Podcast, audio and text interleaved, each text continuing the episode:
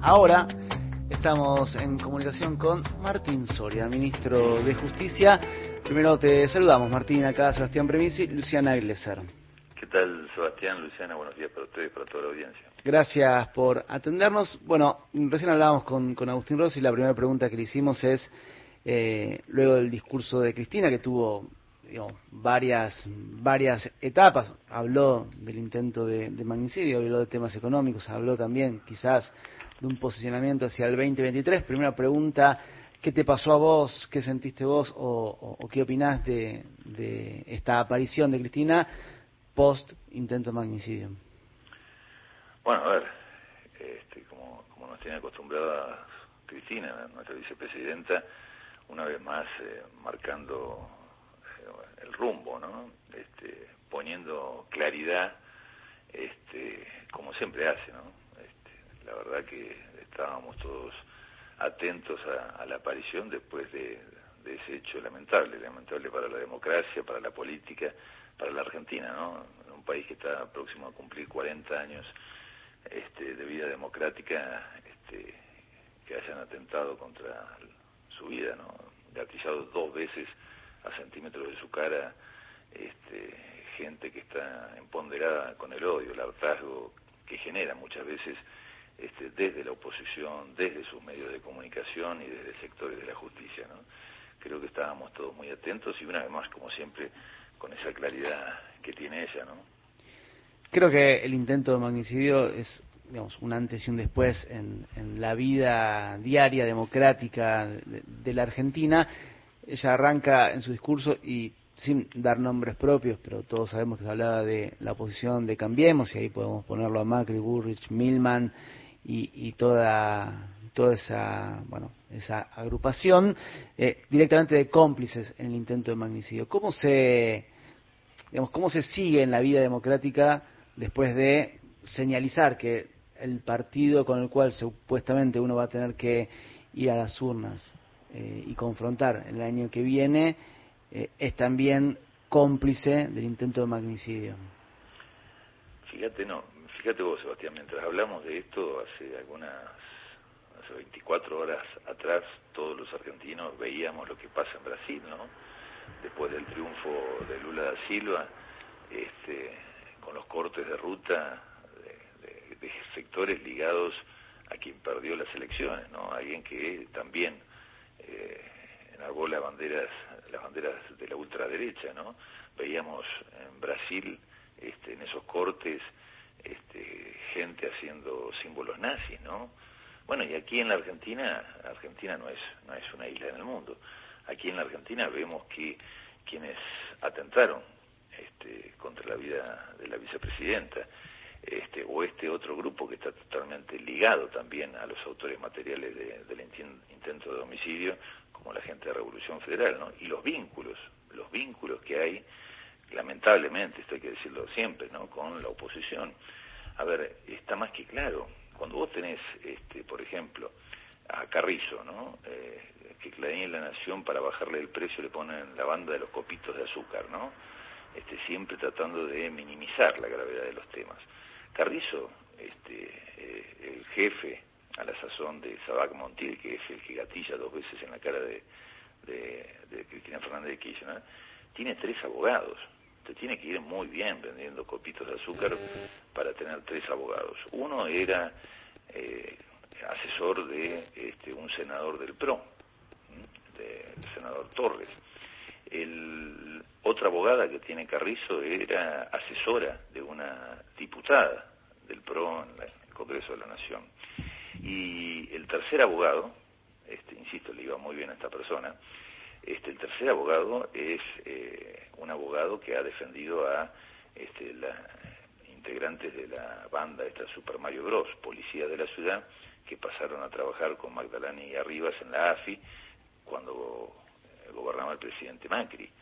Este, Brenda Uriarte, Brenda Uriarte, este, la novia este, de Sabac Montiel, este, que también está detenida, eh, tenía vínculos aceitados con este, este muchacho youtuber que fue condenado, Presto Filipo, con fotos, con Patricia Bullrich, con toda esta gente, ¿no? Ahora, Martín, acá vos estás describiendo un entramado institucional, si se quiere, digo, porque estamos hablando de gente que estuvo en la AFI, ahora asesores de la bicameral, y si uno ve los abogados defensores de, de Milman, son quienes intervenían todos los expedientes judiciales en, las causas de gatillo fácil de, de Bullrich. Al, propio Neil eh, Milman lo escucharon y está denunciado por este, días antes del intento de magnicidio de, en una confitería con sus asesoras decir que cuando la maten yo voy a estar rumbo a, a la costa. Institucionalmente, ¿cómo, cómo se, digo, si tenés una justicia, un poder judicial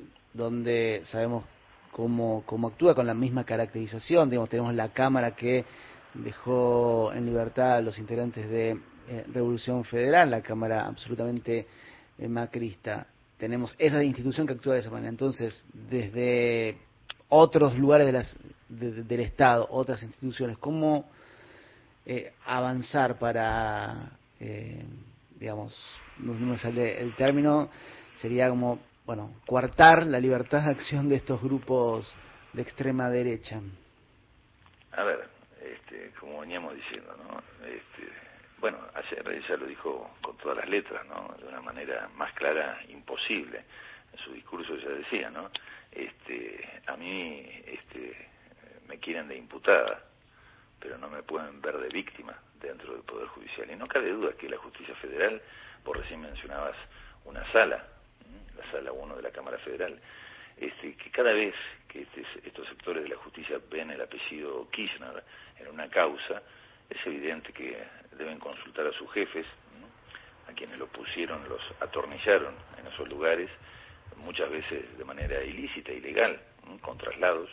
Este, y claro, cuando es una causa inventada por la mesa judicial macrista este, y con las tres toneladas de pruebas de Clarín y La Nación, avanzan, son capaces de avanzar sin pruebas, pero seguros de que están haciendo lo que les mandan hacer. Pero cuando es una causa donde la víctima es eh, la vicepresidenta o figura el apellido Kirchner, como el atentado, hacen cualquier cosa menos buscar la verdad y esclarecer eh, el hecho. Esto, esto es evidente, lo hemos visto esta última semana. Ahora vos decís desde lo institucional cómo se soluciona esto. Bueno, la única manera que tenemos en democracia para devolverle el prestigio, eh, la calidad en el funcionamiento es a través de las leyes. Vos no podés sacar un decreto para ampliar la Corte. Vos no podés sacar un decreto para reformar este, la ley del Ministerio Público Fiscal para tener este, un procurador como la gente o, fiscales que trabajen de verdad. Eh, vos no podés eh, sacar un decreto firmado por el presidente este, para para modificar la ley del Consejo de la Magistratura para que los órganos que tienen que sancionar a los jueces que no trabajan como corresponde este, se los aperciba. Todas esas cosas se hacen a través de leyes. Y la verdad que en la Argentina este, estamos complicados porque si bien todas estas leyes que yo te mencionaba fueron aprobadas en los últimos tiempos, a mí me tocó defender muchos de esos proyectos en el Senado e incluso tuve que ir a la Cámara de Diputados a exponer, a defenderlos. Incluso muchos de esos proyectos eran similares este, a proyectos anteriores tratados durante el macrismo, ¿no? Este, pero claro, eh, son aprobados en el Senado de la Nación, donde podemos alcanzar la mayoría, pero después cuando van a la Cámara de Diputados son paralizados, no solamente por la oposición, sino también este, por su... Bueno, hay, hay un problema mismo de la democracia, ¿no? Del forma de funcionamiento. A veces eh, que te termina obturando estas cuestiones. Exactamente. Vos fijate lo que, lo que vimos esta semana, el, domingo pasado, después del triunfo de Lula da Silva eh, en Brasil. Al día, primero, ese domingo a la noche vos veías la cara de los periodistas de, de TN o La Nación Más y parecían que estaban en un velorio, ¿no? Este, pero al día siguiente ya empezaron, empezaron a trabajar. No va a poder gobernar Lula, se le va a hacer muy difícil porque no tiene las mayorías parlamentarias. Mirá lo preocupado que estaban estos personajes de la derecha argentina con lo que puede pasar en Brasil a partir del primero de enero que asuma Lula da Silva su tercer mandato. Y a ver, lo que pasa en Argentina pasa también en otros países del mundo, ¿no? Yo a lo largo del programa hablamos mucho de economía, hablábamos del Fondo Monetario Internacional, yo decía, bueno, hay que sacarnos encima el fondo, como hizo Néstor, o ahora mismo dejarnos de darle bola al fondo casi como una quimera, te lo pregunto en, relación al Poder Judicial. Qué hay que hacer para reformar el Poder Judicial, por lo menos la Corte Suprema. Digo, porque si las causas de, si los delitos de lesa humanidad pudieron avanzar, es porque fue una política de Estado. Digo, podemos pensar en cómo las, las, las procuraciones especiales empezaron a, a tener investigaciones específicas sobre delitos de lesa y, muchos otros delitos, yo estoy pensando por qué no se puede armar una procuraduría específica para investigar el, atentado contra Cristina y ahí me topo con Casal, entonces cada uno de los lugares donde uno va eh, se va metiendo campo minado, campo minado.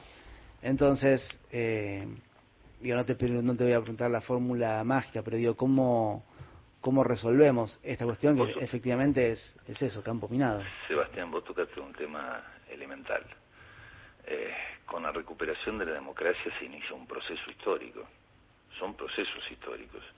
Y estos procesos no se construyen de un día, de, la noche a la mañana. Eh, Néstor no llegó y dijo, esta es la corte menemista y, y se tienen que ir porque son todos corruptos. Este, fue un proceso histórico donde esa corte menemista, la corte, la famosa corte de los 90, venía en un proceso de decadencia tremendo, ¿eh? que eclosiona con la llegada del aire nuevo del sur, diría, yo también soy patagónico, ¿no? Este, te lo pongo como ejemplo.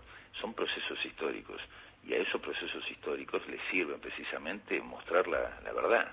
Yo cada vez que hablo este, en una radio o me toca ir a un programa, eh, trato de fomentar precisamente a, a esto. ¿no? Hoy no tenemos los números, pero no voy a dejar de, de mostrar este, lo que está ocurriendo hoy en lo que a mí me toca, ¿no? que es el Poder Judicial. Eh, vos hablabas de la Corte. Este, yo me he cansado de decirlo, no hay países en el mundo entero con un diseño de Corte Suprema que se parezca al nuestro, con semejante poder concentrado en tan pocas personas. ¿no? Hoy tenemos cuatro jueces en Argentina.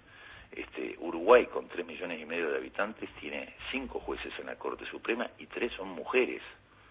Nosotros somos 50, más de 50 millones de habitantes y tenemos 4 varones. En Chile, con una población similar a la nuestra, tiene 21 jueces en la Corte, Perú 18, Ecuador 21, Colombia 23, Paraguay, Bolivia 9 jueces cada uno, Brasil 11. A ver, este, nuestra Corte Suprema hoy este, tiene un diseño institucional que viene de allá de 1860. Estamos hablando de 1860, 162 años atrás.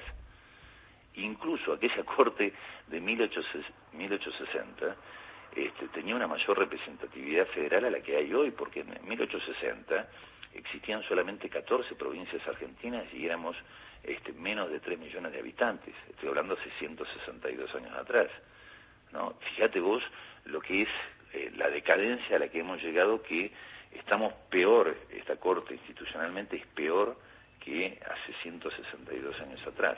Entonces, cuando uno empieza a hablar de estas cosas, bueno, se trata de, ese, de alimentar ese proceso histórico para que el día que esta oposición totalmente viciada, que está implicada hoy en actos de violencia política, porque esto lo estamos viendo, cuando vos ves que este, estos chicos de Revolución Federal, donde de alguna manera participaban quienes le gatillan en la cara a la vicepresidenta, este, son este, de alguna manera este, apoyados económicamente por eh, la familia Caputo, que les dio 13 millones a, uno al líder de la Revolución Federal para hacer unas mesitas de luz, este, que no las hizo porque no sabe, porque aprendió carpintería por videitos de YouTube.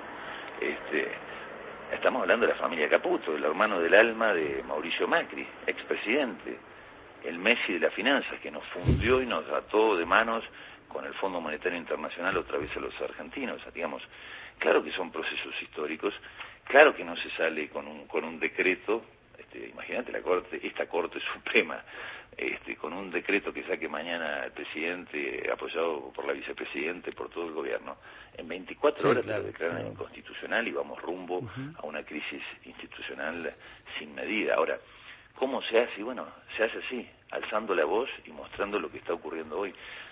empezamos hablando de eh, la Cámara, ¿no? la, la Sala 1, que son los que esta semana sacaron un fallo insólito, ¿no? Este, liberando este, a los integrantes de la Revolución Federal, este, esta, este grupo eh, violento de ultraderecha, este, que era donde militaban, este, donde participaban en esas marchas, donde tiraban antorchas eh, prendidas a fuegos a la Casa Rosada, ¿no? Sí. Bueno, pero esa cámara, esa sala, que integran el doctor Bruglia, el doctor Bertuzzi y el doctor Llorens, vos fijate, Bruglia y Bertuzzi fueron trasladados a dedos por el expresidente Macri, eh, Martín, nos estamos quedando sin tiempo. Yo sé que esto ameritaría. Sí. eh, te agradecemos muchísimo esta comunicación con Ala Fuentes.